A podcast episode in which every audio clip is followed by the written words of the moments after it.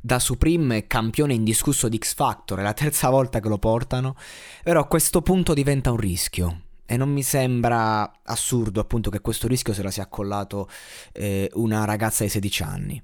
Ecco, forse è anche più rischioso di mettere le proprie parole. Ma lei è giovanissima, quindi le concedi anche quell'ingenuità testuale che ha e a me è suonata molto bene. Io l'ho vista, l'ho vista a Milano dai suoi occhi mentre, mentre, cantava, dagli occhi di una sedicenne che sogna, che va lì per un sogno, per prendersi quello che, che vuole senza sapere neanche cos'è, perché, che cosa vuole.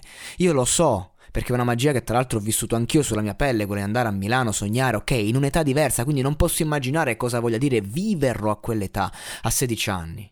La prima recensione che ho fatto su di lei non sono stato buono, lo, de- lo, devo ammettere, me ne sono anche pentito, infatti mi pare di averla anche rimossa, ma col tempo mi ha conquistato, non per ciò che scrive, non per ciò che dice, non per la tecnica, ma per il cuore che ci mette dietro. Cioè, ho visto attraverso il suo cuore di vetro, melo- con- attraverso melodie tra l'altro che entrano in testa. Lei è un buon prodotto, le auguro veramente di realizzare i suoi sogni fuori dal talent, perché comunque a fatti concreti la competizione era alta e le è mancato data quel quid in più che ti dà l'esperienza per andare avanti. Solo quello però. E non è facile perché comunque ce ne vuole.